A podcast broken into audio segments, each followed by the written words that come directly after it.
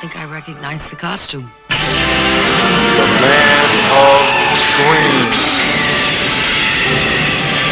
The question remains just who on earth are you? On Earth, I'm Lee. Linda Lee.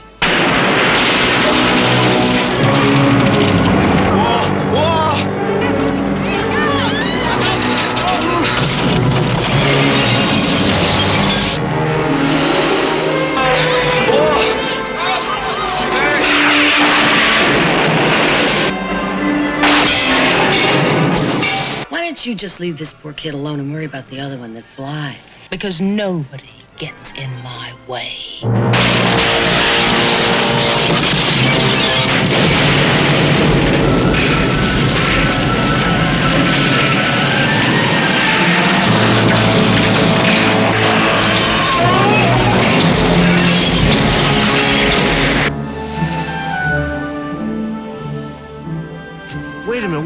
Mean, you can do the whole number, leap tall buildings at a single bound. You can look right through things. Yes. Bend steel bars? Yes. Enjoy your prison, Supergirl. Forever and ever.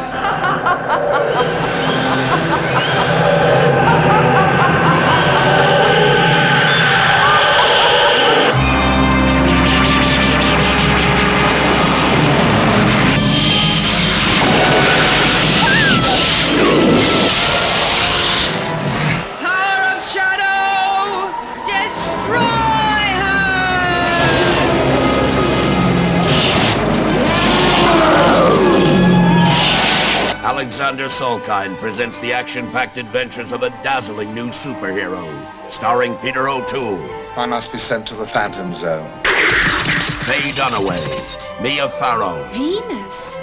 When? Brenda Vaccaro, Marc McClure, That's Clark Kent's cousin. Hart Bochner, and introducing Helen Slater as Supergirl.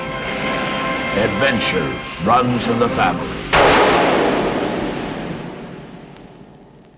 Hey everybody, welcome to episode 143 of the Man of Screen podcast. I am your host, Mike Zummo, and this episode is going to be a very special episode of the Man of Screen podcast. It's going to be a little bit of a diversion, as later in the episode I will be joined by uh, by my friends uh, Patrick Delmore and Dario Gonzalez, and we're going to discuss Supergirl from 1984. Yes, this is not an adventure of Superman, but it is considered canon within the Christopher Reeve uh, movies, probably chronologically set somewhere between Superman 3 and Superman 4, The Quest for Peace. So, after consideration, I decided it's my show, I can do what I want, and I decided to include it. Full disclosure, uh, Patrick and Dario were not my first choices for guests on this episode. I had initially reached out to uh, the ladies of Supergirl Radio, but the timing just wasn't right, and uh, we were not able to uh, get together for that. I think it works out for the better because Morgan Glennon had has not seen this film yet. I thought she had, but they're going to be doing an episode at some point. I think over the holidays, and Morgan is going to see the movie for the first time, and it's only right that she reveal those initial thoughts on her own show and not on mine. So I encourage all of you to listen to that when it comes out, as I'm sure whatever Morgan's reaction to the movie is, she'll find a way to make it fun and humorous. So before I get into uh, the business at hand with uh, Dario and Patrick, I have feedback to address, as I always do. Feedback uh, is from Dave McElveny, as it always is. Dave is writing in on Man of Screen, episode 132, and Dave writes, Greetings, Mike. In The Evil from Krypton, it's always good to see Superman battle an escaped Phantom Zone criminal, even if Cy Cree is not a name I recall from the comic. I agree with your understanding of Red Sun radiation on Superman. He should be like an ordinary Kryptonian back on Krypton, without superpowers, but no weaker than an ordinary human on Earth. Maybe the experience of losing the superpowers that he had been a part of him throughout most of his life had the psychological effect of making him feel puny, like an ordinary Earth human compared to his normal super self. In Creature from the Dump, part of me feels sorry for Batman having to work with the Wonder Twins and Gleek, but part of me admires his patience in telling them at the beginning of the adventure to just stay behind before they mess things up, as they often do. Although, to be fair, they did end up rescuing Batman. In Aircraft Terror, we have more Batman and the Wonder Twins action in Metropolis, without any involvement from Superman, and the less said about this, the better. The title Lava Men made me think of earlier episodes in which the Super Friends travel below the surface of the Earth to face a threat from people or creatures from the subterranean world, and that's pretty much what we have here. Pretty derivative and uninteresting, I think. In Bizarro World, what an odd spelling. The uh, episode, for some reason, was spelled B A Z A R O W R W U R L D. Know, I guess kind of how a Bizarro would spell it. Normally it's just Bizarro World, B I Z A R R O World, W O R L D, but no, not here. And we we get both Superman and a classic Superman antagonist, which is good, with Black Vulcan along for the ride. But even using Bizarro logic, the plot makes very little sense. If the Warlord's amulet has samurai and Batman and Robin facing an ancient Japanese warlord in Japan, I must wonder again why, in The Aircraft Terror, there's no sign of Superman in Metropolis. I call foul, although I know that's not going to have any effect on a 38 year old episode. It just irks me. Now, well, no doubt this series of Super Friends will finish strong. Live long and prosper, Dave. Yeah, Dave, I'm sure that season of Super Friends finished strong. Yeah, I'm sure it did. Finishing strong is not something the Super Friends seem to do well. I think they front load all their good episodes and then kind of just you're stuck with the crap at the end. As far as Dave's letter, I have no real comment. Although one thing I wanna Dave writes that he wonders that the red sun energy has the psychological effect of making Superman feel puny, like an Earth human compared to his normal self. While by definition, yeah, puny kind of works as a normal human when compared to Superman. But I don't know if Superman would consider ordinary Earth humans to be puny. It just doesn't seem in his character, so I wonder if it would really have that effect. And yeah, the less said about the rest of these episodes, the better. I had the same complaint about the aircraft terror. So thank you, Dave, for writing in. I do have additional feedback that I'd like to address before moving on. I have another email here from Steve J. Rogers, and it's not really about any uh, specific uh, episode. His subject is Superpowers toys, which I talked a little bit about in my first episode of the Legendary Superpowers show. So, Steve writes Hey Mike, since you are rapidly approaching the season literally called Superpowers, might as well give a rundown of the classic Kenner line. I also promised to look at the DC arm of Mego, world's greatest superhero, so I expect that, hopefully before the start of the Ruby Spears Superboy era. Series 1 was released in 1984 and featured all the big names Batman, Robin, obviously Dick Grayson, Superman, Aquaman, Green Lantern, Flash, obviously Hal and Barry, Hawkman, and Wonder Woman. Side note, we're seeing Hawkman in the Magnificent Seven, as well as the villains Lex Luthor, Brainiac, and strangely due to their never being seen on the show, Joker and Penguin. This was a series that included the Hall of Justice playset, as well as the iconic Batmobile, the Lexor 7, and the Supermobile. Series 2, released in 1985, featured the Apocalypse trio of Darkseid, Kalibak, and Desaad, as well as Steppenwolf, Mantis, and a Parademon. The Parademon, I presume, was for army building purposes. The rest of the series included Green Arrow, who famously will be reproduced as for the Kevin Costner Robin Hood movie uh, figures a few years later, and Firestorm. Red Tornado, Dr. Fate, and Martian Manhunter, yeah, for, yay for the seventh member of the original JL Magnificent Seven, and finally the Clark Kent mail-away figure rounded it out. Apocalypse was featured in the vehicles with the Darkseid Destroyer, looks like a Lexor 7 with two side seats on the wing for the side and Kalibak, and the Kalibak Boulder Bomb ground vehicle, as well as the Delta Probe 1 flight vehicle featuring Robin on the box art. Finally, 1986 will see the last of the original run. I'm not going to go through various nostalgic releases through the years, either in the figure style or packaging, that have been produced either for the Super Friends, including both versions of the Wonder Twins and the Annoying Pet, or Superpowers brand. Cyborg, amazingly before Nightwing, Kid Flash, though he's an Amigo Titan set. Wonder Girl, another Amigo figure, Beast Boy, Raven, and Starfire for the relaunched Titans of the 1980s, Mr. Miracle, Orion, and Shazam as well as the villains Tyr and Mr. Freeze. These non-comics characters were added to round out the series. Samurai was the only character created for the cartoon to make it to the action figure line, and two characters created specifically for the line, Golden Pharaoh and Cyclotron. And as a side note, there is a DC character called Cyclotron who was a one-off character in the 1940s, then brought back by Roy Thomas in the 1980s, but this isn't the same as the action figure. Also, I'm gonna put this note in: the uh, Lex Luthor's device in uh, Atom Man vs Superman was referred to as a cyclotron. Just neither here nor there. Which that is what it is. Now back to Steve. Vehicles included uh, the Batcopter and the Justice Jogger, an all-terrain trapper featuring Superman on the packaging, and an unproduced Darkseid-themed playset called Tower of Darkness, no doubt inspired by Castle Grayskull. But makes me sad no Legion of Doom headquarters playset was ever produced. Wrapping up the line for the figures, vehicles, and playsets are the International Riddler figure, an Argentinian repaint of Green Lantern, and creations by Colombia's Gulliver Toys, El Captain Rayo, and Abominable Snowman. Interestingly, I found a section on the wiki page for future series and even lines that were in the works, but obviously never produced by Kenners. Here is the link, and I will include that in the show notes. Just scroll down to unproduced figures. Not going to go through them all, but notables include El Dorado and Black Vulcan, Superman variants, Clark Kent in the regular line, also a Power Plus line. No indication in the article on what that was. Would have included the Wonder Twins, which I'm shocked that neither version of the trio was ever made until DC Direct Super Friends lines in the 2000s. I mean, I probably shouldn't be, but I mean, if you gotta make peg why not Wonder Dog and Gleek? Anyway, hope that was a nice, informative email, and again, I hope to get that email on the Mego line out before you close out the 1970s and 80s era of the Man of Steel. Whew. Well, thank you, Steve, for writing that in. I really, uh, you know, don't have anything to add. That is a very uh, complete rundown of uh, the toys. Obviously, that is uh, huge interest to Steve. Steve is knowledgeable on a lot of things. So, uh, you know, with that being said, I'm going to uh, take a quick break, play a couple of promos, and when I come back, I'll be joined by Patrick and Dario, and we're going to discuss Supergirl. Hang around, folks. If you rebuild it, they will come. They burned it down. If you rebuild it, they will come. You didn't hear them? Beg your pardon? The voices. Pete. If They blew it up. If you rebuild it, they will come. They demolished it. If you rebuild it, they will come. But horror has a permanent address. Welcome to my home. The House of Frankenstein lives.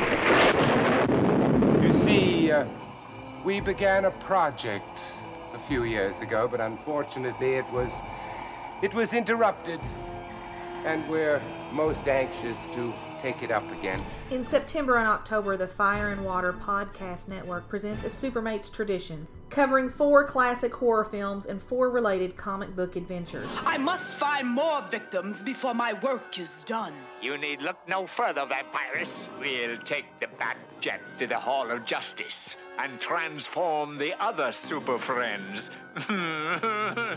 Featuring an all-star cast. James Spader. Are you crazy? Jack Nicholson. Oh, just marking my territory. Anthony Hopkins. She lives beyond the grace of God, a wanderer in the outer darkness. Lon Chaney Jr. One becomes accustomed to the darkness here. Michelle Pfeiffer. You're afraid that when it gets dark, you'll attack me. Vincent Price. Let's uh, see what the rest of this mausoleum looks like. Gary Oldman. Enter freely of your own will and leave some of the happiness you bring. Winona Ryder. I almost feel pity for anything so hunted as this count. Peter Cushing. I am a doctor. Of medicine, law, and physics. To the best of my knowledge, doctorates are not awarded for witchcraft. But if ever they are, no doubt I shall qualify for one. And Keanu Reeves. Doctor! This Halloween, visit our field of screams at the scenic House of Frankenstein, where terror is only a listen away.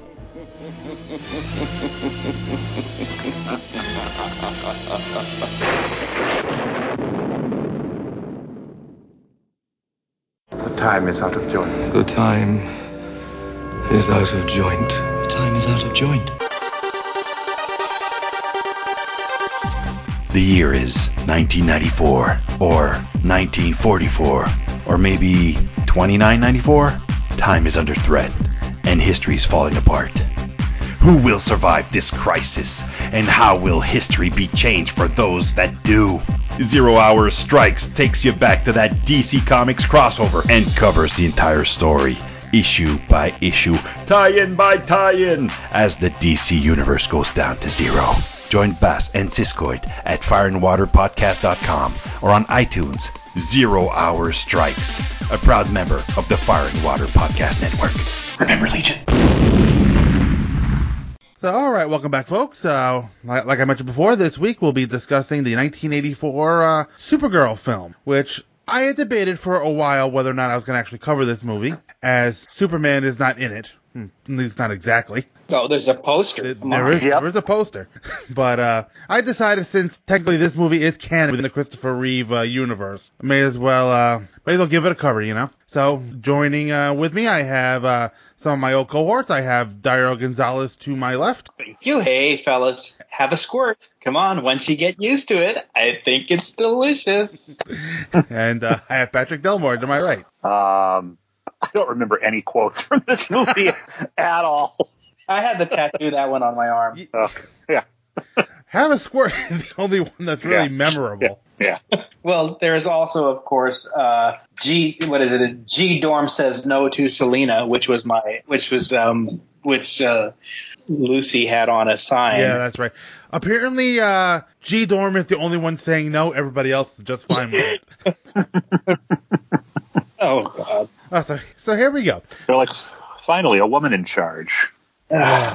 I, oh, here, here, we- here, here we go, guys. Uh, three middle-aged men talking about Supergirl. Here we go. Yeah, just like the guys that run the uh, school she goes to. Well, he, I think he's a little bit more than middle-aged. All right, so uh, before we uh, get into uh, the film, because as you can see, we're putting that off a little bit Yeah, definitely. Hey, I'm gonna run to the bathroom. Hang on. you already. huh? You know, you should have emptied your bladder before uh, we started recording. You know, No, I have girded my loins. and you just just just just get a cup and keep it next to you in case you need it. I do. I'm ready for my squirt. All right, so let's uh, start. Uh, we, we wanted to talk about what our origins uh, with the character are, since uh, apparently Dario was lit up right in front of me. Uh, Dario, why don't you go first? What's your origin with uh, Supergirl? Well, you know, I really don't. I mean, of course, I always knew, you know, there was a Supergirl. And I remember as a kid going to the 7 Eleven and looking at the spinner rack, and the only Superman family book I was ever interested in was was Superman. I mean, I didn't I didn't get, you know, Jimmy Olsen or I didn't buy Supergirl or Lois Lane or any of the other books that came. I just was interested in Superman, and I don't know if it was because you know I thought it was a girl's book or or it just didn't interest me, and and it it it never really did. As I got more into comic books, you know, later on, I started to um you know to learn a little bit more about. I mean, there when when you think that Superman is the last son of Krypton, he's really not, man. I mean, that's just bullshit. And then you just start seeing that there's just so much more, and you learn about her. And I think it was probably I had never seen this movie. I mean, I thought that I had seen it because it was on HBO heavy rotation, and I expected that all those Supergirl memories of seeing it when I was a kid were going to flow back to me. But the only thing that I can remember was uh, seeing Jimmy Olsen in it, but nothing came back to me. So I really don't have much of a Supergirl backstory. I enjoy the uh, the TV show that's on now, but that's about it. All right, uh, Pat.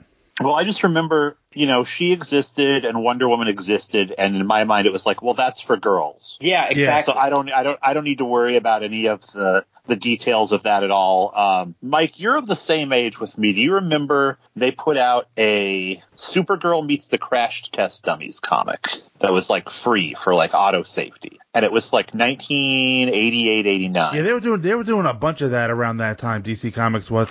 I don't remember that one per se, but I did have uh, Superman meets the Quik Bunny. I, I from the Energizer. What was that? From the Ener- from the Energizer batteries? No, uh, the Nest Oh, the, the, Quick the Nestle Quik uh, mascot. Yes, yes, yes, yes, yes. Okay. I had that one. I didn't have the Supergirl meets the Crash Test Dummies, but I had uh but she was the um, you know, which I now know I didn't at the time. They used the the Kara Danvers Supergirl for it, even though it was like way past Crisis on Infinite Earth. Right. She had the uh, the blue blouse with the little like Supergirl button in it instead of the full chest plate thing. So I flipped through that. Then I got Greatest Superman Stories Ever Told, which had her origin story in it. And I was like, oh, she's Superman's cousin. Right. And again, I'm, you know, younger than 10 at this time. I'm like, that's kind of interesting, but I didn't know anywhere else to find Supergirl stuff until the death of Superman. And that wasn't that character. Right. Um, the movie, I, again, I knew it existed, but it was for girls, so I didn't, you know, bother to, I didn't, you know, bother to rent it or anything. And then, you know, by the time, you know, I heard word of mouth about it, it was like nobody said it was any good. It was not worth watching from anybody's mouth. Really enjoy Melissa Benoist as the character, though. And I like that Helen Slater is so folded into, you know, ever after to all sorts of Superman projects. Right. Well, be- for better for worse because of this movie. Yeah. I mean, what was interesting to me about this and a comparison to Superman and Supergirl, they they decided to cast relative unknowns for both of the movies at the time. Well, you th- know, this was kind of the well, that was Christopher Richard Donner's philosophy to cast the unknown, so they kind of tried to copy that here. yeah. I mean, I read that Brooke Shields was in the running for this. That would have been awful. Yeah. Well, Yeah. Really? but yeah, I, I knew it existed, but I'd never, I've never seen it. I kept wanting to have that Superman three moment that was like, you know, this really isn't as bad as people say. I, I guess I'm glad it's out there, but man, it was a tough, a tough watch. Mm-hmm. No, you don't have that moment in the, in this movie that we had in Superman 3. Well, you know, uh, but, but but before we get too deep into that, my Supergirl origin is for better or for worse this movie. This was probably the first time I encountered her. I didn't watch this movie uh, a ton as a kid. We it, we had it recorded off HBO. But you know, if I decided I was gonna be, you know, if I was a kid, I decided I was gonna watch Superman movies that day. I didn't go from Superman three to Supergirl. That just didn't happen. So, uh, so I knew the character. I knew that she was Superman's cousin. Didn't really start collecting and reading the comics on a regular basis until the early 90s, 1990, 91. So by the the Supergirl that was in the comics at that time was not this character anymore. It was the Matrix Supergirl. Uh, Supergirl, correct me if I'm wrong, fellas, but she's kind of a tough character to follow in the comic books. I mean, there it seems to be that there's there are quite a lot of different versions of Supergirl, and they reinvent her, I guess, every every few every few years. Mike, I, I know that, and Patrick, you guys probably know a lot more about her origin story. How close did this movie come to her origin. Uh, I mean, Argo City uh, was was they, they domed it and it was floating around on an asteroid, and I guess not in a different dimension like this, like the movie uh, it starts was out. close-ish. You know, uh, Krypton, Argo City wasn't a colony of Kryptonian space hippies like they Yeah. like they are in this movie. yeah. The the good part about it is you can actually see a Kryptonian shopping mall at the yeah. and and and you know Peter O'Toole Zaltar bought his sweater I guess at Merry Go Round or King because that's that's what it, it what surprised And me And apparently, is all the material to make shoes Yeah. was destroyed when Krypton exploded. yeah and the, but the tie dyes were not uh you know it it it has you know a couple of pretty you know good name actors in you know Faye Dunaway and Peter O'Toole for so and Mia Farrow who got top billing in this but was only in it for just the briefest little little seconds. I mean it was this was this movie the you know the franchise that, that just crushed the Superman uh, money making pot that this all thought they were gonna. Were they milking? Was, was this a final ditch effort by their part No, to? Uh, this was the start of kind of squeezing the orange a little bit. This is the part where, all right, we've squeezed all the money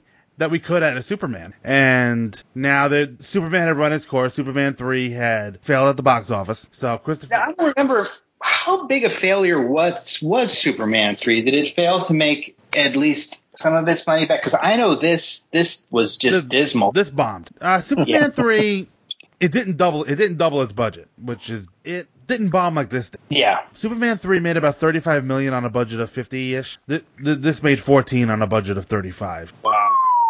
It sunk like the Omegahedron did. Yeah, what is the the Omega Hedron? I mean, it's uh, I, I I don't even know where to start. I mean, the, the fact that this was- Basically, they made it sound like Zoltar just stole the dilithium crystal. yeah, why would he do that? Why would he? Why would he fuck with it? I mean, it, it, it I thought that at first that he had maybe kicked it under Supergirl's foot. I saw look like it got trapped under her foot or something. I I couldn't figure it out. I mean, uh, it, it was just who is this David Odell that that that wrote this? And my God, it's just He'd read some Phantom Zone comics for sure because Yeah. that's exactly the kind of thing people did to go to the Phantom Zone with doing something that they thought would be fun and then somebody gets hurt and then they're in the Phantom Zone forever. Yeah, he was. He pretty much. Uh, he pretty much knew right away that he was screwed. Like, oops, maybe I shouldn't have been playing with that. Yeah, You know. and uh, yeah, and one one thing uh, as far as her origin goes is that in the comics, her father Zor-El is the one that uh, that saves uh, Argo City, that domes it up, and uh, they were all dying from kryptonite poisoning, so he kind of lead-lined the asteroid. That was all. That's all supposed to be Zor-El, and uh, not this uh, guy Zoltar, who they just kind of made up out of uh, a- out of thin air. Yeah, Zoltar was the person that saved the day, but but uh, And then and then I guess he retired, became an artist and a and, and a dreamer, I guess. I mean the the plot. Uh, how do we even begin to to to discuss this. I mean, Supergirl goes after the uh, what was it called the uh, Omega Hedron or, and you know she just jumped, which is very it's it's very noble of her to jump into the ship because basically she's fucking making a dragonfly. And what you know what it only had one ant- dragonflies. How come they can't make shoes? no shit. and what really just the dragonfly was missing an antenna, and for some reason that really. I, I guess it's my OCD. I, I was like, come on, man, you couldn't stick a Q-tip or something there to make this dragonfly.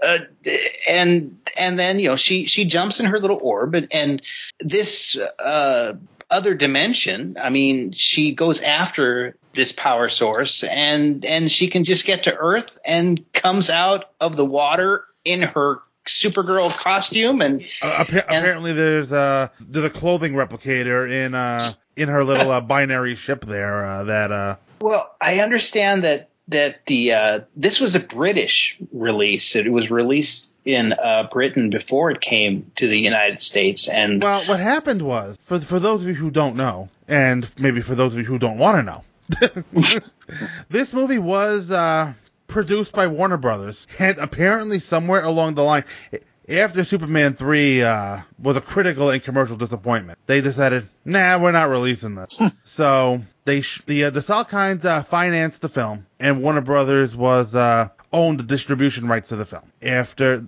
the entire film was shot, edited, and overseen under the supervision of Warner Brothers, and uh, Warner's only had a July 1984 slot open for the movie, but the producers insisted on opening it during the holiday season. So basically, Warner Brothers just said, screw it. We're we, we're relinquishing distribution rights, and so the Salkinds got to shop it around uh, somewhere else. Could you imagine a film studio doing that now? uh, Just kind of No. disavowing a film and letting somebody else run with it. Like, That might happen to New Mutants. yeah, well, hey, you're right, didn't it?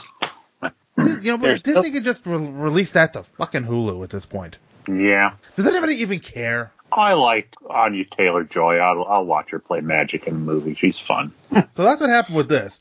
Even Warner Brothers didn't want to uh, to release this movie. But what I don't understand, I'm, I can't really wrap my head around the timeline for this movie because everything I've read indicates that this was made after Superman three was released, Yes, I read that too. That it was already made, and Which- in the which which seems like a really fast turnaround. I well, it, what's interesting is you only hear Superman being mentioned on a car radio that he's off in you know space on a uh, mission of peace or something. Yeah. Trillions of light years away. Confirmed reports that Superman has indeed embarked on a special peace-seeking mission to a galaxy scientists estimate may be several hundred trillion light years from our.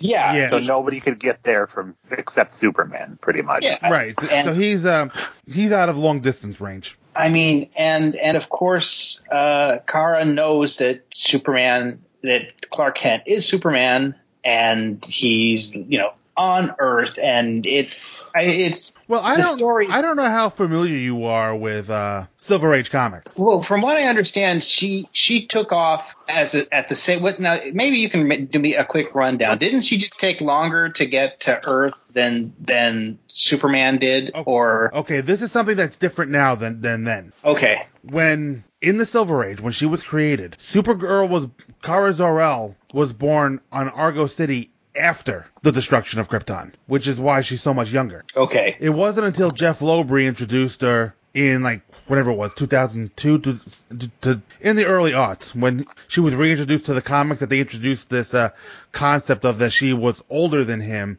and in suspended animation. So, so in the early Silver Age, she was born after the destruction of Krypton and was actually younger than. So, and apparently on Argo City, they they had some magic telescope that they could watch Yeah, every- they- everything that Superman was doing. So, they're a bunch of voyeurs.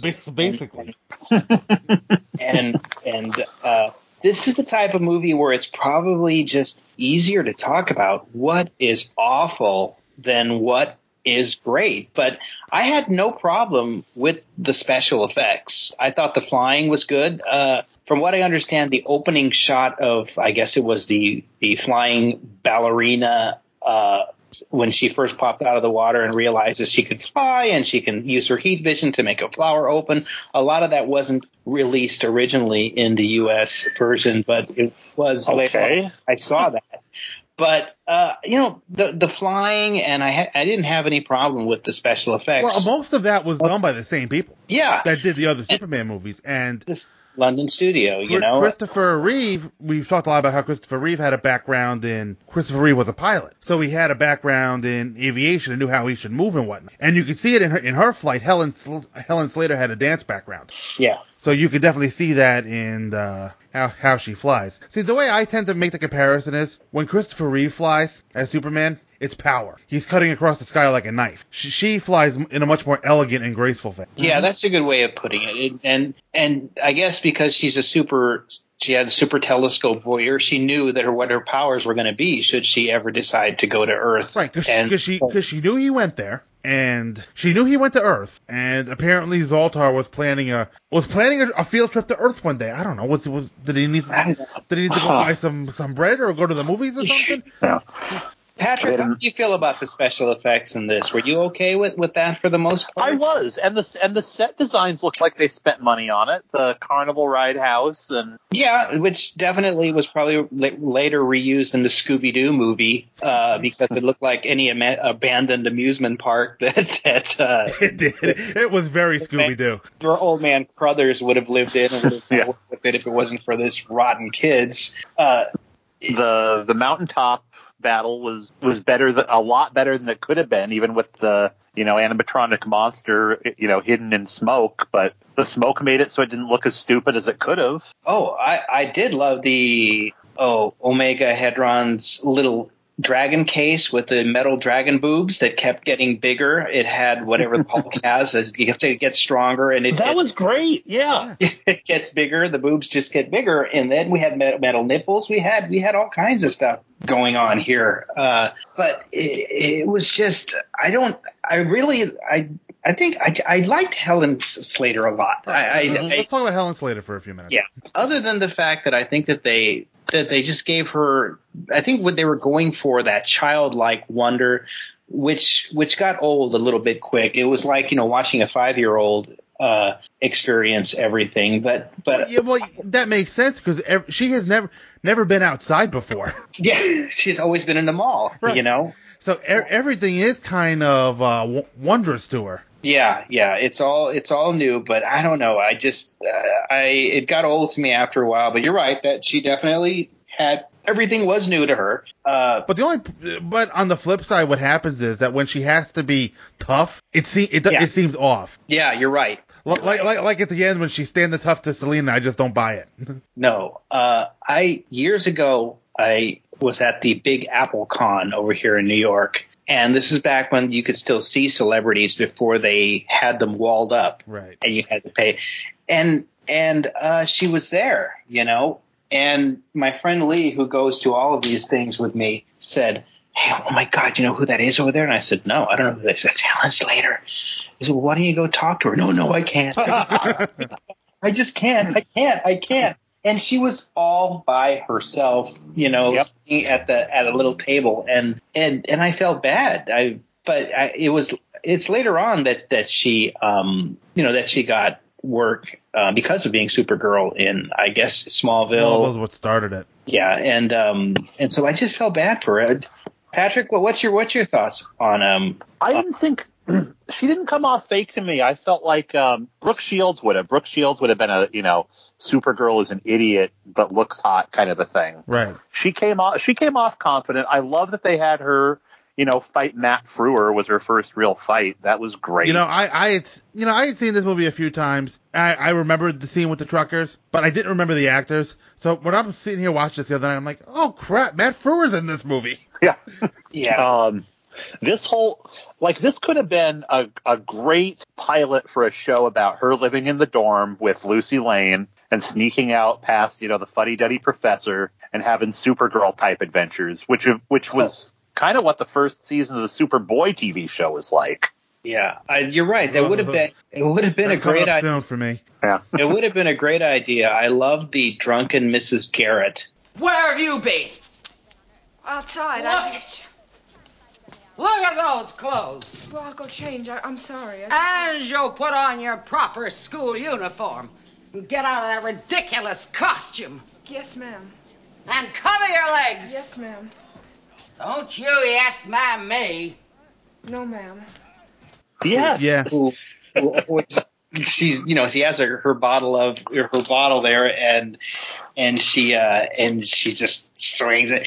You know they from what I understand, I guess they they wanted Super uh, Christopher Reeves to make an appearance in this, but he he wouldn't do it. Am I am I correct in Uh, that? He Would was com- he was committed. He he backed out because of a scheduling conflict. At least that's what Oh. that's as the story says. I don't. Was it because of somewhere in time? Yeah, I, I think it was somewhere in time, and I, I remember somewhere in time, and I think I read something about that that it was done around the same time as as that movie. And but would that have saved? I mean, Wasn't it directed by the same director? It was. It wa- It was. Yeah.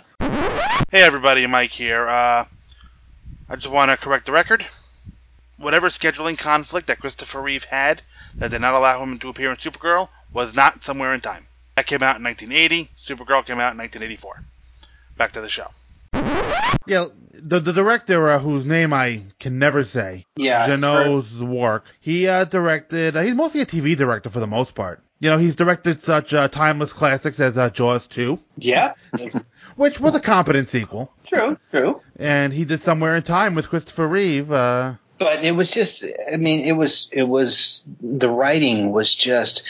Well, I looked at some of the the. writing, um, the writing was poor. Well, I, It I wonder bad. if there's a novelization of this, and I'm sure there has to be somewhere out there, and what it would read like. But I bet I, it's I not as interesting as the Superman 3 one.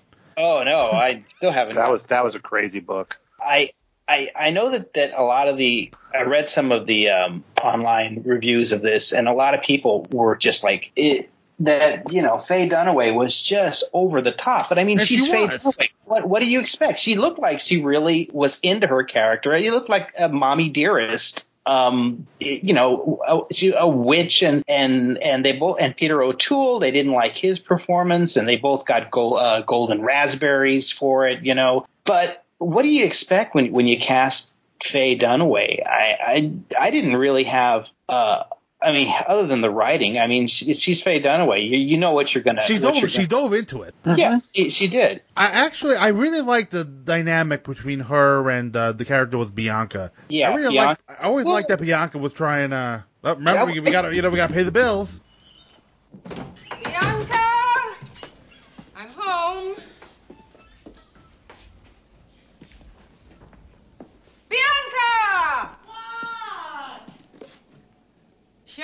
Face. I have a surprise for you.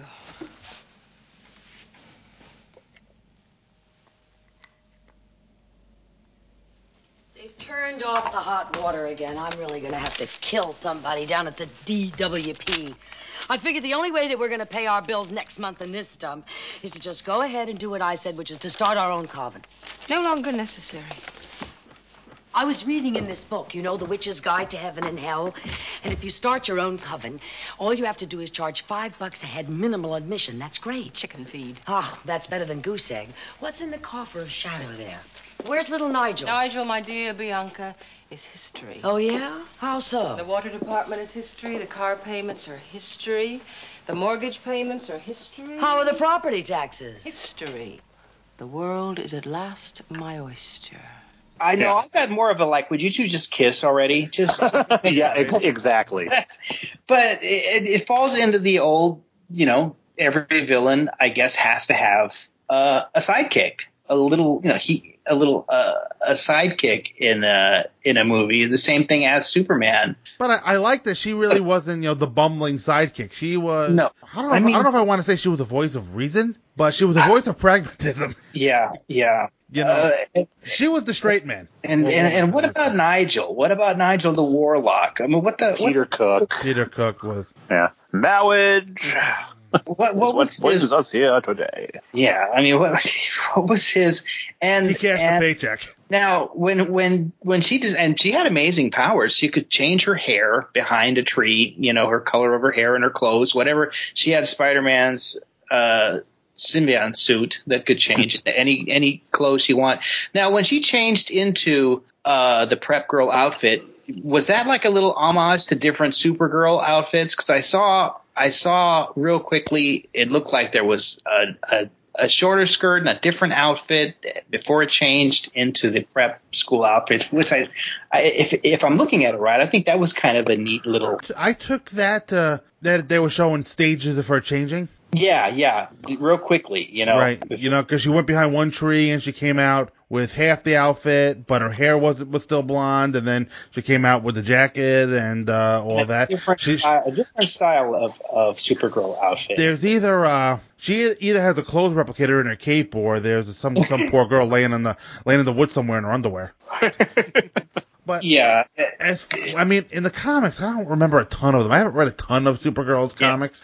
She lived in an orphanage She orphanage lived in the for a while orph- and had in the Midvale orphanage. I don't know if that translated to her having a private school uniform. I don't remember. I think she wore kind of a uniform there, and then she got adopted. But I think she went to public school after she was adopted. Right. Now, I noticed the principal's name was Danvers, which Yep. Yeah. isn't that what she's called in the uh, yeah, that's the family that yeah, adopts the her. family that adopts her is uh, I don't remember the mother's name, but the f- father's name was Fred Danvers, and that was the name. That was the guy, the headmaster's name. He was Fred Danvers. I don't think they said. They, I don't think they ever said his first name, but No, they didn't. they, did, They just called him Mr. Danvers. I assumed he was Fred Danvers. He was Danvers, and and Marc McClure as Jimmy Olsen did get uh, a um, a shot in this movie. For It is sad to say this is probably the most Marc McClure has had to do with Jimmy Olsen in all five of his appearances. Yeah, uh, it- you know, he was just there. I think that is about as just just to almost other than the poster. That was the only thing that that you can tie this to uh, to the Superman Well- movies. And Well, that and Lucy, I could believe. and Lucy Lane. Yeah, I could believe she was uh, Margot Kidder's younger sister for sure. Yeah, and uh, Jimmy Olsen th- throughout the comics history has had a relationship with Lucy, so yeah, it, made, even, it made sense for Jimmy to be there. it it did, and it Let's it probably this way: it makes more sense for Jimmy to be here than it does for him to be in the Supergirl TV show. yeah, yeah, which he isn't going to be any longer, from what I understand. well, understand. because in four and a half seasons they never did anything with him. No, no, they didn't. Uh, I, I I really like. I had I like the costume. I, I like I like the way I like her car. I have no problem with the with the skirt. I, I guess I have not watched this. I have. I'm going to binge watch this season of Supergirl. But from what I understand, they're getting rid of the uh, of the skirt. Is- well, apparently that- it's cold in Vancouver. yeah. I have no problem with the with the outfit. I have I I just have problems with with the story uh, line and and the uh, and the love interest, which is you you were gonna you had promised me the other day that you were going to tell me who where I had seen this guy, and I did not look it up. You didn't? Ready? No, it, no, it, it's been bothering me for for you know That since we. is Ellis from Die Hard, Oh God, okay, so he.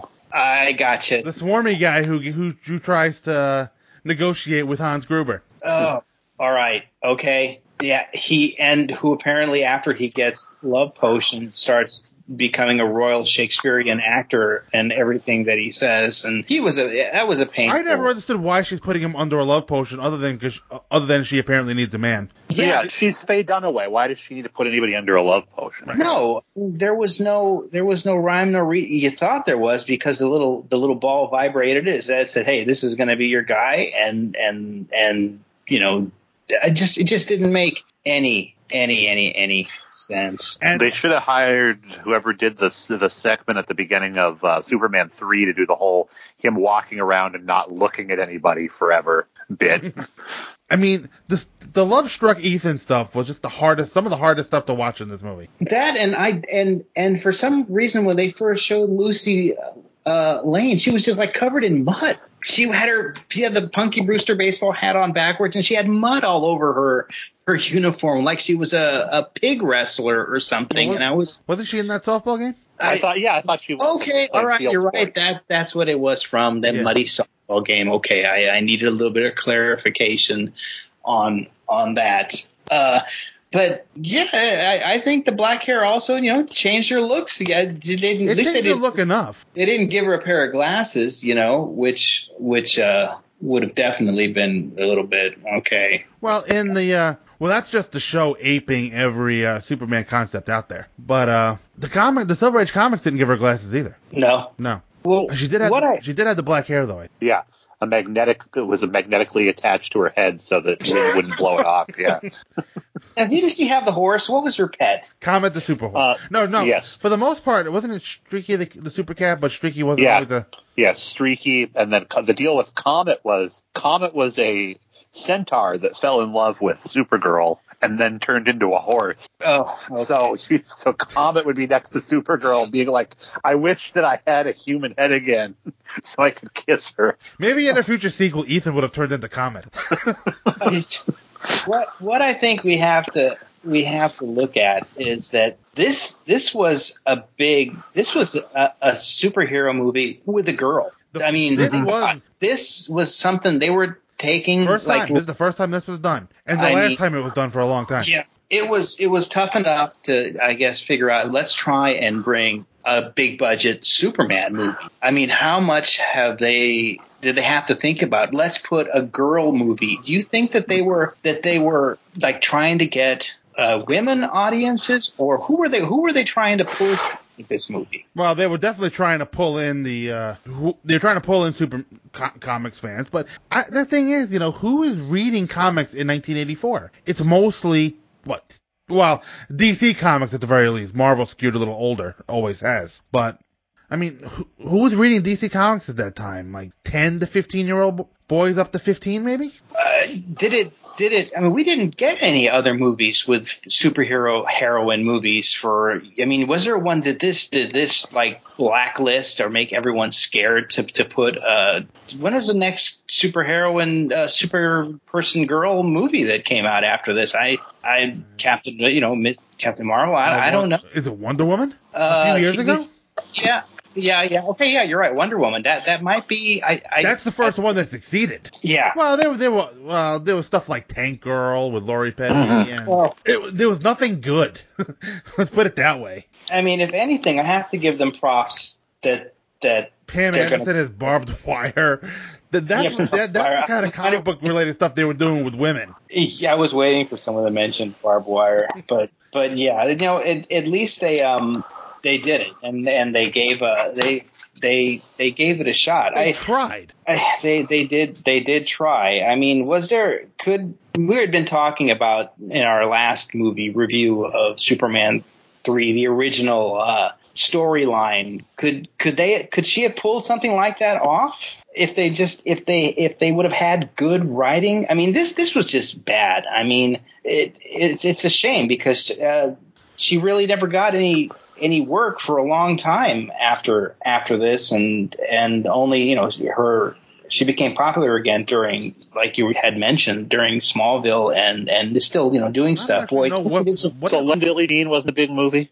Oh yeah, Leslie Billie Jean and and voice acting. She did some. What did she done? What did she done after the movie? I don't actually know. I really know about Helen Slater's career. No, I, I looked it up and there wasn't there wasn't much uh, to go on, but but it it had some great some great actors in. I mean, poor uh, Peter, you know, Peter O'Toole gets flushed down this gigantic toilet at the end of the movie, which is like just just just die already, you know. but uh, the- the- probably how we felt after the movie. I don't know. Un- unless he's a Michael Caine type who just says, "I'm going to do this shitty movie for the paycheck." Oh, he totally he made a lot of bad movies like this. Oh, a lot of them. what did you guys think of the Phantom Zone representation? Well, they used the Phantom matte painting zone, as I well, as you know. everything is a matte painting and rear projection. Like one thing, you know, as we we could we t- we uh praise the special effects, but oh my god, when she's during that first flight, you can see the blue screen. Oh. You know, like like when all the bison had shadows and she didn't. Um, but Steve Gerber and um, Gene Colan would use the version of the Phantom Zone that was in this movie. I mean, for how to escape from it, like climbing that mountain and having to get through that portal and the vortex behind them. That was taken right from Supergirl for their comic, which came out like a year or two later. Because previously you couldn't you couldn't just walk out of the Phantom Zone like they did. No. But you know, somebody saw that movie and was like, well. Here we have Superman as the only one in the Phantom Zone. We got to get him out. We have, Let's just right, we have have him to, get we out have the to same find way. some way to get Yeah. him out. and they used it. The, they used the same method that Supergirl used, which was you know kind of a marathon of trials to get him through there.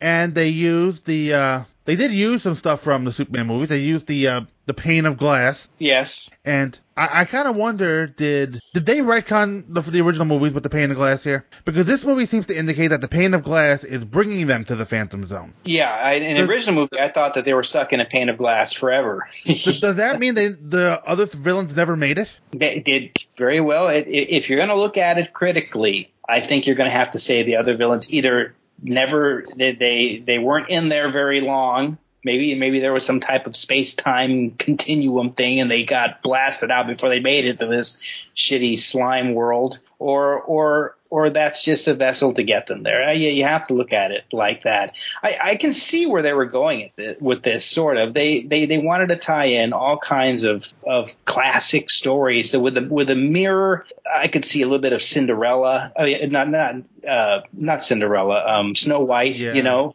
with with with the whole magic mirror, the evil witch. Uh, I, I, I think that they were trying to, to bring in a lot of that stuff i- in the writing of this. But, you know, I mean, basically she just has to get that, that ball, that power source back to, to, you know, to save Argo City, which I thought didn't have any time left. And, It's and yeah, well, yeah, that didn't make a lot of sense. She's dilly dallying on a, you know, I'm sitting there watching this movie. I think she's dilly dilly dallying with a secret identity, and it's like she doesn't seem to have any sense of urgency to find this. No, I mean she's hanging out at Popeyes, which, Yeah. which it's, but it had some great product placement. We had A and W root beer. W must have Everywhere. financed half this film. I mean, yeah, if you can look at, at Superman, had much better product placement. Nothing We- says the '80s like A and W. oh, Yep.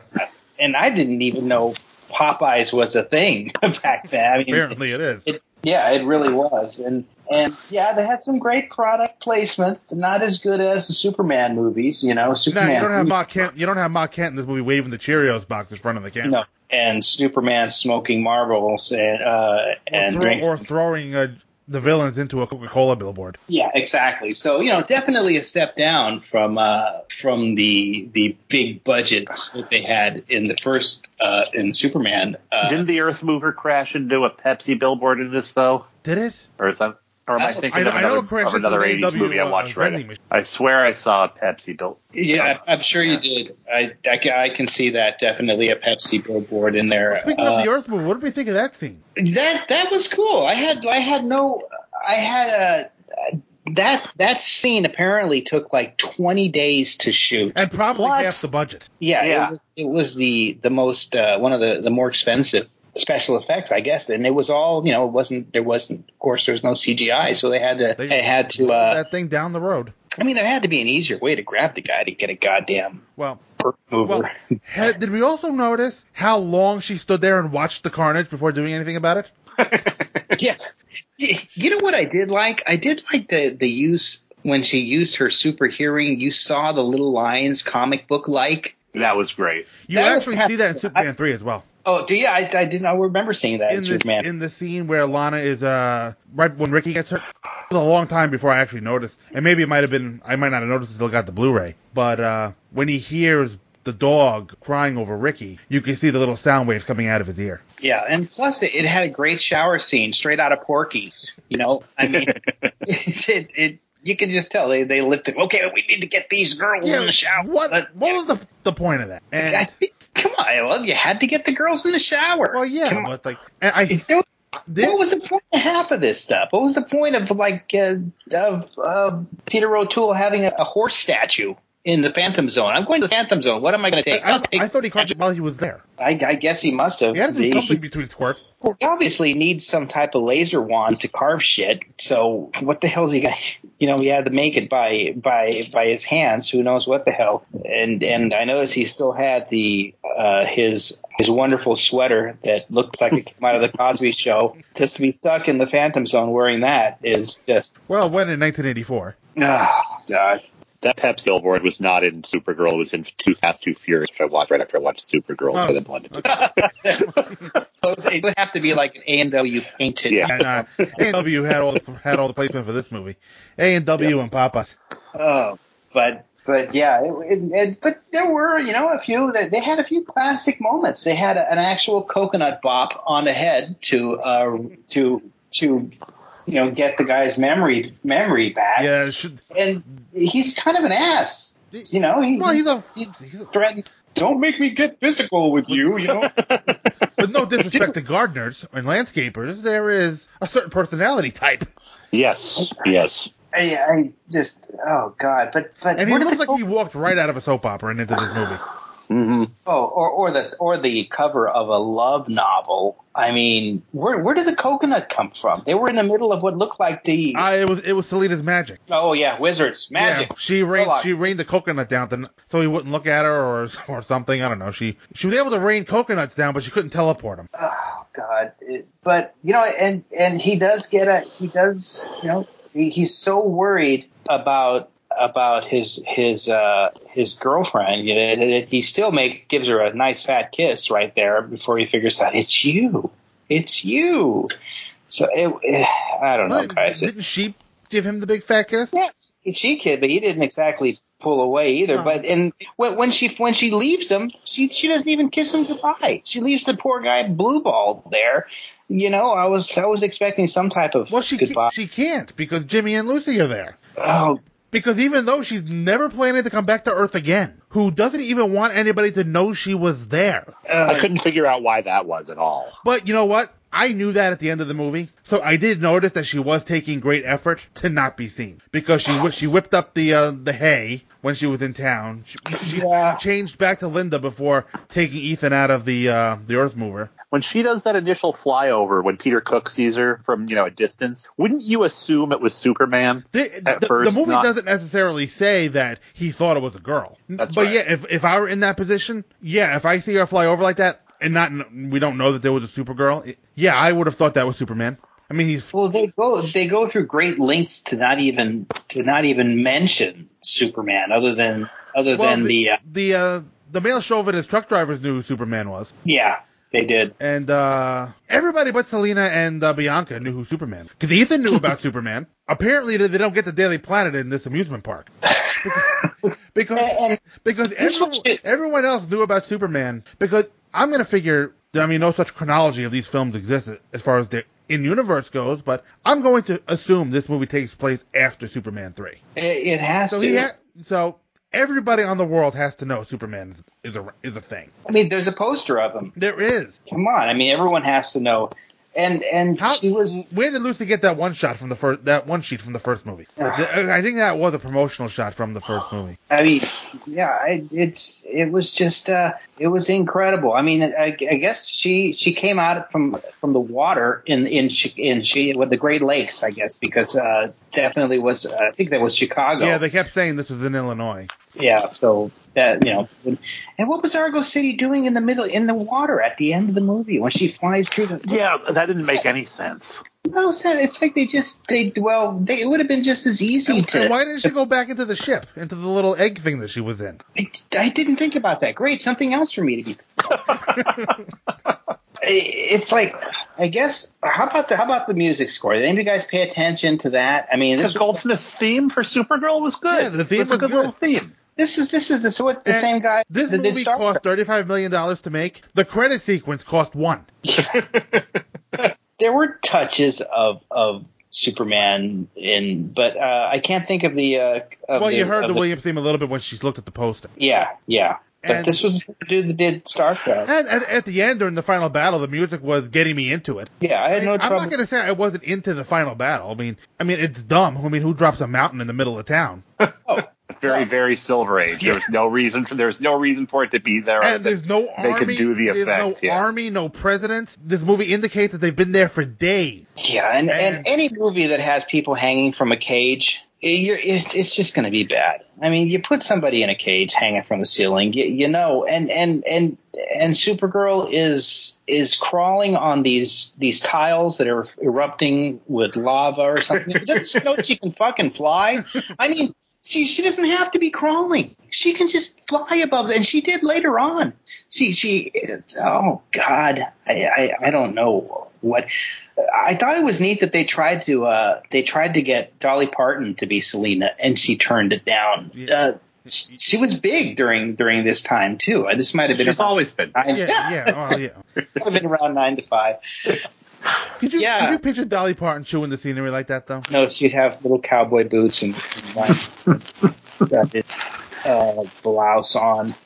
But yeah, yeah, it was it was just. I I have to I have to give them credit for trying to make a Superman movie, but was it was it just that, that no one knew how to write a goddamn movie other than I mean David Odell's got to be nine guys in a room. I swear. It probably, he probably shouting out is. different ideas. There were probably millions of versions. The thing is, guys, we've all read at least some Silver Age comic. Yeah. And uh, and the same can be said of Marvel. We have probably middle-aged men writing write, writing women.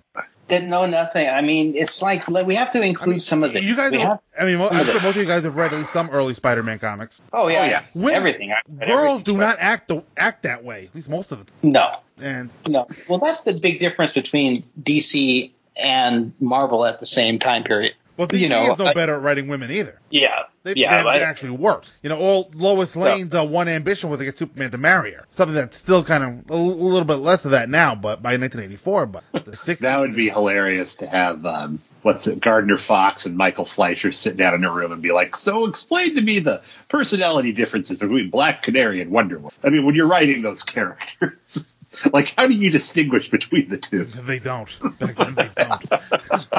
but I mean, like I said, I haven't read a ton of. uh but there's really not a lot to draw on with regards to Supergirl. Not not like Superman. I mean, so I don't know what they're drawing on. I mean, a lot of whatever super villain Supergirl had were one and done. Her thing was that she had to remain a secret. She was Superman's secret weapon. Right, and this movie If kind of couldn't- kind of drew on that in Yeah.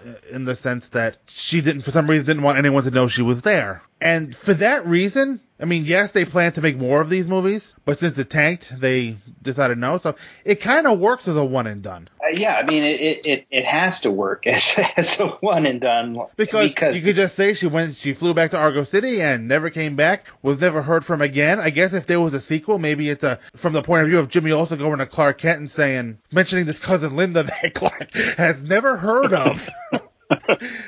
It's quite an imagination you have, Jimmy. yeah. it, it was just just uh, uh and it, I think it was it was too long too. I, I I don't know how much. Maybe it's just me. I, I don't know what it ran, but I was. Uh, that there are so many different versions of this movie. I don't even know what what you watched. Whatever was on um, the DC app Okay, was the one I that saw. that is the two. That's the version I watched, and there was some stuff in. Like I, I've seen this before. There was some stuff here that I'd never seen before. Like there was that scene where uh because what happened was when TriStar got a hold of it, TriStar released it theatrically. They cut it down from 125 minutes to about 105. So, and I believe that was probably the version that wound up on uh HBO. Well, I know that.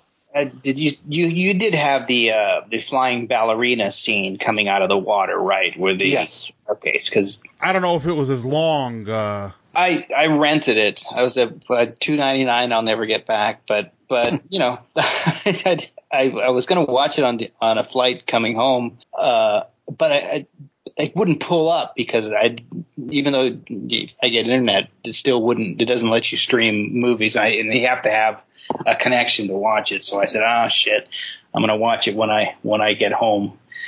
Uh, which I probably would have fallen asleep if I had watched it on the on the airplane. Oh, did you guys uh notice the comic? uh I was going to ask Look- you, look- what comic was that? That you have to the Incredible Hulk. that. That is why you will never amount to anything because the fact that you knew that Couldn't was get her a DC comic. I thought I was. It looked like a Marvel. I was like, well, why would they give her? That's that was a that would be a mistake that they would never make nowadays. For God's sakes, No.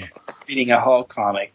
I it, uh, where where does she? I would thought it might be kind of fun to look at some of the other uh, actresses that have played theatrical or tele you know, uh, versions of Supergirl. Um, now Helen Slater was the first. There were no other theatrical versions of Supergirl. Well, I mean, I mean TV, TV. Uh, okay, and, Ca- Cara Vandervoort. yeah, I, I, I, No, I like no, not Cara. Laura, Laura- Laura, Laura Vandervoort. She was in Smallville, season seven and ten. Uh, but in season three, I guess there was uh, There was there was a girl named Cara, but she uh it was a manifestation she of was Jor-El. possessed by Jor-El or something or Yeah. or another. Well, she was the chick that went that's on the Orville now. Um, Oh yeah, Ad- Adrianne Palicki. Yeah. yeah, this and uh, and then there was a what about this Supergirl TV show that I saw? uh, Malina Weissman, Supergirl, uh, 2015. I don't I don't know what that is. Uh, and then of course the the last one is uh, Ma- is Melissa uh, Benoist, I guess Benoist, who is who plays Supergirl on uh, TV now, and and she's adorable. I love Yes, her. she is. I I I, I like Helen Slater, and I always had a thing for uh, Laura Vander Vandervoort uh, from Smallville. But I, I to me, I think that, that well, I guess you know we only got one movie with Helen Slater. We didn't get to see her involved, but to me, uh, yeah, it's it's Melissa Benoist. it's Supergirl. And she's like 11 years older than Helen Slater was when she played her in the movie and looks Wow. younger than she does now. Yeah. Y- Yeah, one thing. Uh, yeah, they they, they keep saying that uh, Kara's a teenager, which makes the whole thing with Ethan kind of creepy. Totally. And it, it doesn't feel like that. It Because doesn't what's her- because Maureen Teefy doesn't feel like she's a teenager it, at all. it doesn't. No, you're you're you're right. Uh, And is Marc McClure supposed to be a teenager also? Well, I don't know because that depends on how you interpret that one line in Superman three, where he says most of the, most of the people he knew from high school are still in high school. Does that mean Jimmy is roughly 18 at that time, or are Jimmy's friends uh, do, all doing like the uh, up to 21 plan? I just feel like a perv now. My God. All right, so Dario, you said it was too long. The movie, I, I, I, I thought that the movie was was a little bit too long, Okay, but here's, here's still- some. All right, so here we go. The movie was originally c- completed by Warner Brothers, and the version that's on the DC app is that version of the movie at at 126 minutes. When TriStar picked it up to release theatrically, they cut it to 105. That's the version everybody's seen for a long time. okay. I wonder which one I, I wonder which one I um. I, But I heard there's a I'm willing to. Uh, there's a 138 minute version as well though. that's the international cut, which I have never seen. okay, I'm gonna go out and get that director's cut, man. I want to see. Oh, you, you want to see 12 more minutes of this? Yeah, I, I want to see the, if there's any more of that dragon warlock muppet that was. Uh, what, what the fuck was that all about? And it was, and it was just squeezing her and distorting everything until No, Peter isn't- built something to her to, uh, you know, all of a sudden he's the football coach from the sidelines. Oh, I, isn't, isn't isn't magic? Well, I guess it's not. Maybe that's a new Superman thing. That One of the things Superman is is can can hurt Superman is magic. Uh, but maybe this wasn't really magic Superman because is not vulnerable to magic in the way that he's vulnerable to kryptonite. The, the difference is Superman's powers don't protect him from it. That's why she couldn't fly on the uh, the Oh, cobblestone floor. Yeah, because it's magic. She got caught in the tractor beam, in the magic tractor Yeah. beam. wizards. Wizards. Okay, good. Yeah, that's good, Patrick. That makes me feel a little bit better until she starts flying three minutes later. You know. but but yeah, it, it was. Uh, I I'm trying to other than other than the fact that hey, let's let's give a superheroine a movie. I can't think of any redeeming. Has anybody taken their daughters to see this? I mean, I don't know. Well, I, I, I didn't have any daughters back then, so Well, Yeah. you, you gotta you gotta sit sit the kids down one day and say, hey, look, let's uh let how do you how do you go from this. I was to kind of wondering, you know, if, if I sat Haley in front of this, what she would think. well they they Like, uh, I, I like to think she wouldn't run away from home. no they actually she could hear wonderful things like dingleberry because that she Lucy calls someone a dingleberry and I think she called someone retarded too in that yeah, You can't do that in a movie. I think, yeah honestly, I think Haley would watch it for a little bit, and then she'd get bored and walk away. yeah I mean how do you how do you go from Captain Marvel to something like to something like this you can't go back sometimes but it did have I mean, it did have it's I mean, well, Captain Marvel's not her favorite superhero movie. Well, no. Her Uh, favorite- what, what, Her favorite is Shazam. oh, Shazam. nice. I, I watched that the other day. I'm, I'm waiting to, to show the kids Shazam. Uh, I haven't got a chance to show. I think he's really going to like that. That was like the, one of the first superhero movies that I bought, and she, she, as soon as she saw it, I mean, she likes a lot of the ones we go see, but when she saw that that one come out of the Amazon bo- envelope, she was like, when are we watching this? I want to watch That's this now. cool. That's cool. So uh, it took a couple weeks to find the time to watch it, but you know, she nagged me until we watched it. So My that's kid's the only one she's ever done that with. My kid's favorite right now is is um we like he likes the Spider Mans and he loves Into the Spider Verse. Oh my Nice. god. He can't. He can watch that that cartoon a hundred times, and I can too. I, I really like that as well. I'm not sure Haley's ready for for something like No, no, she's she's probably not. My, I'm just starting Well, to. I mean, I mean, I mean, I'm talking about the concept of the Spider Verse. That might be something that's a little too much for her. A little mind. I'm not sure my kid gets it, but but I'm he not just sure I get it. He just likes Spider Ham. Yeah. Peter. but yeah, it's a it, it's a it's a tough movie to watch. Uh, I'm I'm I guess uh, I mean I yeah, I'm, I'm, are we- are we glad it's around? Um, hmm. I like that they tried. yeah, that, I think that that's what I come up uh, thinking is, hey, you know what? I'm no fan of the Saul the Salkinds, but it but at least they like you had mentioned, Mike. This was the last squeeze of the orange. No, this was the first squeeze of the orange. yeah. The, the last squeeze of the orange was a, was the Superboy TV show. Oh, they okay. Yeah, you're right. They did, which got better as it went It along. did. It- Got a lot better as it went along. I, I've heard good things about that show. I've Yeah. never, oh, watch seasons Never three and four. yeah. I've never watched it, but uh, I'll, I'll have to do it. So Well, pretty But- well. I ha- I'm I'm gonna finally have to force myself through season one soon. it's it's so funny how we all have had our Superman. I mean, my my grandfather had the radio show. My dad had the old TV show. I had, you know, Christopher Reeves Superman, and my kid hasn't watched any of the new Superman movies yet. So I'm I when he if he's going to be interested in them, you know, I'll I'll uh, I'll, I'll pop those on for him to Right. see what he thinks. But but it's a it's a generational thing, you know, and and this movie just kind of falls in between the cracks. And it's there if people want to watch it. It- if, if I have made I've learned to make the, distinct, the distinction, and maybe I'm just self-aware enough to realize that because I like a movie doesn't mean it's good, Right. And by and conversely, because I don't like a movie, that doesn't mean it's bad. Right. yeah, So I really- I mean, this is a bad movie. Yep. Yeah, and and I really wanted to come back and say, you know what, it wasn't as bad as people. I had mentioned earlier that the way I came back from we we agreed that Superman three, we I think all of us agreed that it wasn't as bad as as I had thought that it had been made out to be. And that's what I expected to feel from this movie. I thought, really did. I'm going to say, well, it couldn't be as bad as everyone says. The thing or- is, you know, it's bad. I didn't hate watching it.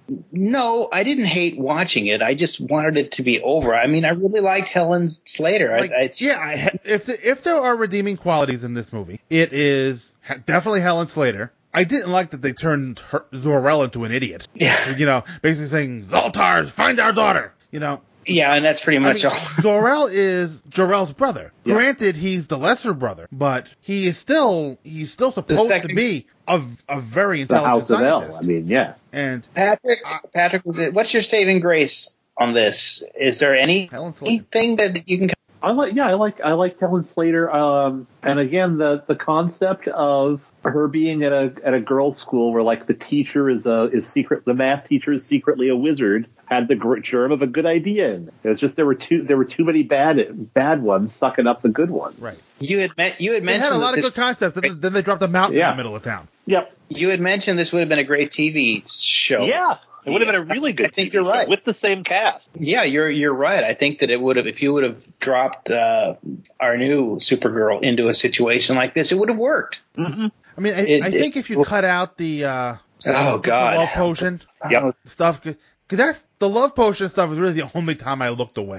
It's like, ugh, you know. Yeah, I- Eye of Newt or whatever the hell she was she was putting in there. I, I, she was really over the top, but but she was into her role, man. She was and and you know did did, did you notice that Supergirl turned like into a miniature little uh pixie when she did the whirlwind? She was flying around her. She like shrunk. she she turned into Tinkerbell and just was.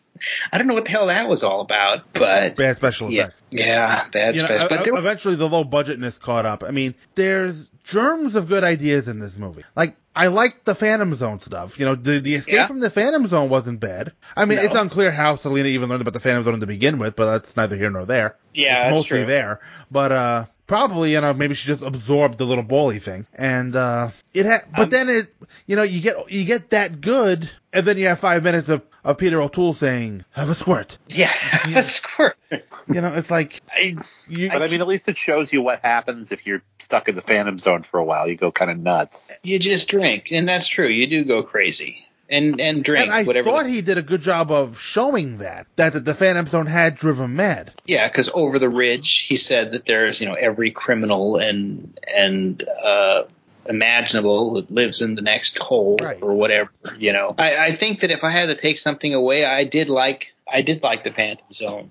Uh, it reminded me a little bit of well, didn't Smallville have a similar type of desolate Phantom Zone that that Clark was stuck in Yeah. for a little Yeah, while? it did. Kind It did. a horrible like wasteland of a desert. It wasn't green slime, No. but but that you know that that that's kind of what I picture it would be. I I I, I always had a hard time thinking the Phantom Zone was just a piece of glass that was floating through outer space, you know, uh, flipping around.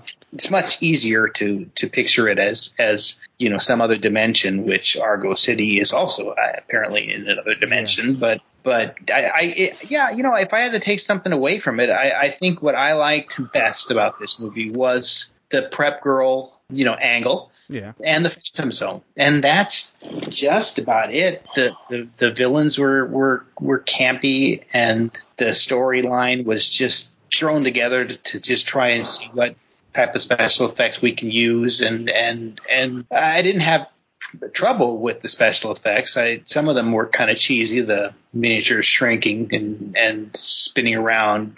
The witch was bad. And the stretching uh, thing, whatever was happening to her at the uh, with the big muppet at the end there. Yeah, that was that was bad, but but that's about it for me. I can't I can't think of any other redeeming qualities to it. It's just Helen Slater and uh, and those other points. Uh, uh, Patrick, did we did did did you uh would you agree that those were probably the best, or is there some hidden gem that I missed? Oh, not even. No, I, I mean, there's nothing. there's nothing too special about this movie. No.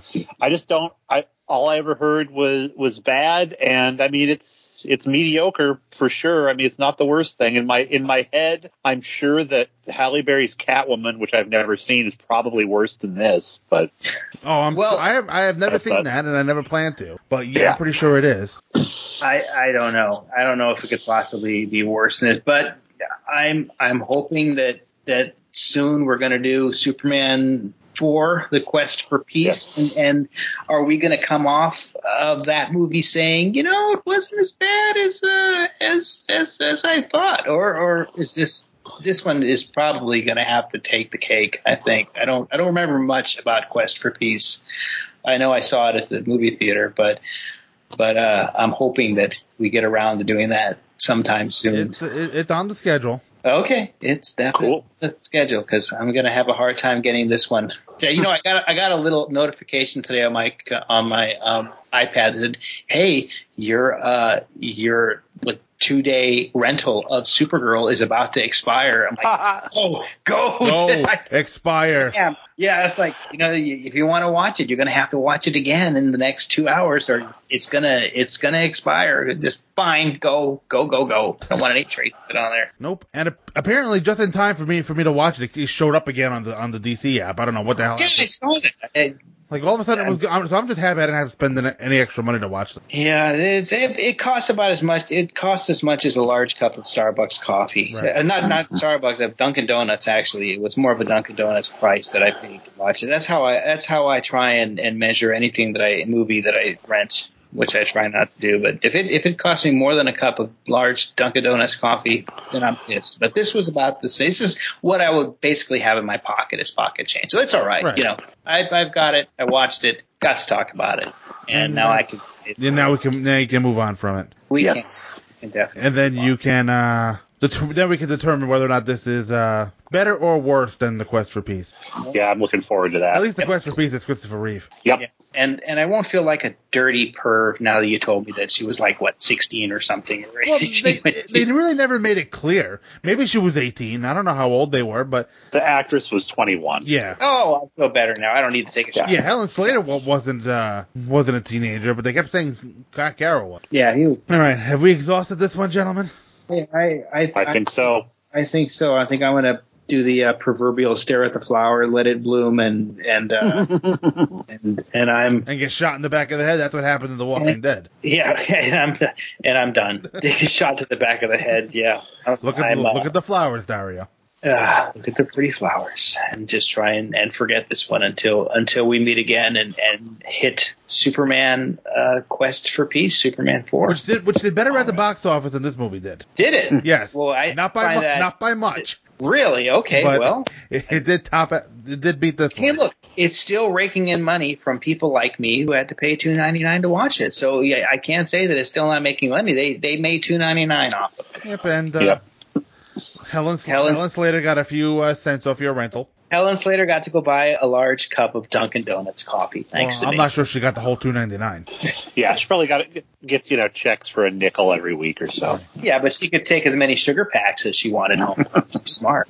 All right, so let's wrap this up here. All right, uh, Patrick, where can the good listeners find you? If we have if we have any left after this episode. Yeah, I'm here on uh, Two True Freaks on uh, Weekly Heroics. We're, we just finished uh, Legion, recorded our last episode on that, and uh, Preacher is coming to an end. So I've been doing commentary on that. Um, then there's also uh, my podcast, which is Next Generation's First Generation, which you can find out there in the ether, iTunes, um, Stitcher, whatnot, uh, where we talk about Star Trek: The Next Generation on the 30th anniversary of each episode. Um, we'll we'll be hitting uh, season three very soon. Most of that we have already recorded, so lots of good stuff coming there. And uh, yeah, that is pretty much covers all my bases. And uh, Dario? And uh, you can hear me as the other half of Eat It and Beat It. Just listen in, and we'll give you a good squirt. I know you'll like. It. If, you if you listen to it now, you can hear our summer barbecue edition, which uh, we happen to have you there, Mike, which was great to have you there, and then and you, you, you hung on all day with us, so that was great to have Well, you. I, So I you- had no one dragging me home. yeah, your daughter was charming that you brought last year. Yeah. She charmed the heck out of everybody. But but yeah, you can hear me on Eat It and Beat It with uh, my friend Chris Honeywell and and uh, on any other podcaster for hire rogue shows that I may be around to do, and hopefully uh, when we hit Superman four. And just as a disclaimer, I have nothing on either of these two guys. They joined this episode willingly of their own free will, just in case anybody's wondering out there. How can we not? I mean, we're we're we're stuck. You're stuck with me, man. You're stuck with me. Yeah, ditto. Well, I do remember a Facebook message saying, "I'm going to get you for this, Mike." So yeah. I, I, I just wanted to put that out there. Yeah, yeah. I was just oh, kind of like Khan, you know. I was like Kirk yelling your name. Oh, you owe me two ninety nine. I'll take it. I'll take it out of your uh, fee, or I'll add it. One of the two. And uh, and now this is for right now. This is the only place you can find me, unless I guess somewhere else. Uh, Fear of the Walking Yeah. Dead cast is defunct these days, and I don't have time for another podcast. This one takes up enough enough of my time. We'll get you on Next Generation's First Generation eventually. Yeah, when the schedule, I- one of these days, the scheduling will work out. All right, and you can uh, find, uh, you can email me. Feedback is always welcome. manofscreen at gmail.com. If you want to join the conversation over at the Facebook group, just put Man of Screen Podcast into your search feed, and the show should come up. You can also find the show on Twitter at Manascreencast. Until next time, folks. G Dorm says no to Selena.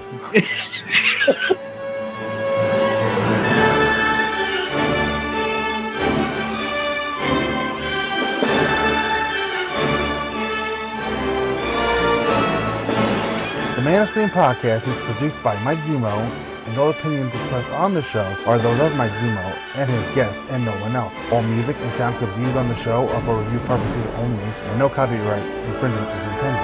All music and sound clips are copyright their original copyright owners. The Man of Screen is a member of the Two True Freaks Internet Radio Network and can be found at www.twotruefreaks.com. Email to this show can be sent to manofscreen at gmail.com. And you can also leave the show a review on iTunes. That will help others find the show. Thank you for listening to the Man of Screen podcast.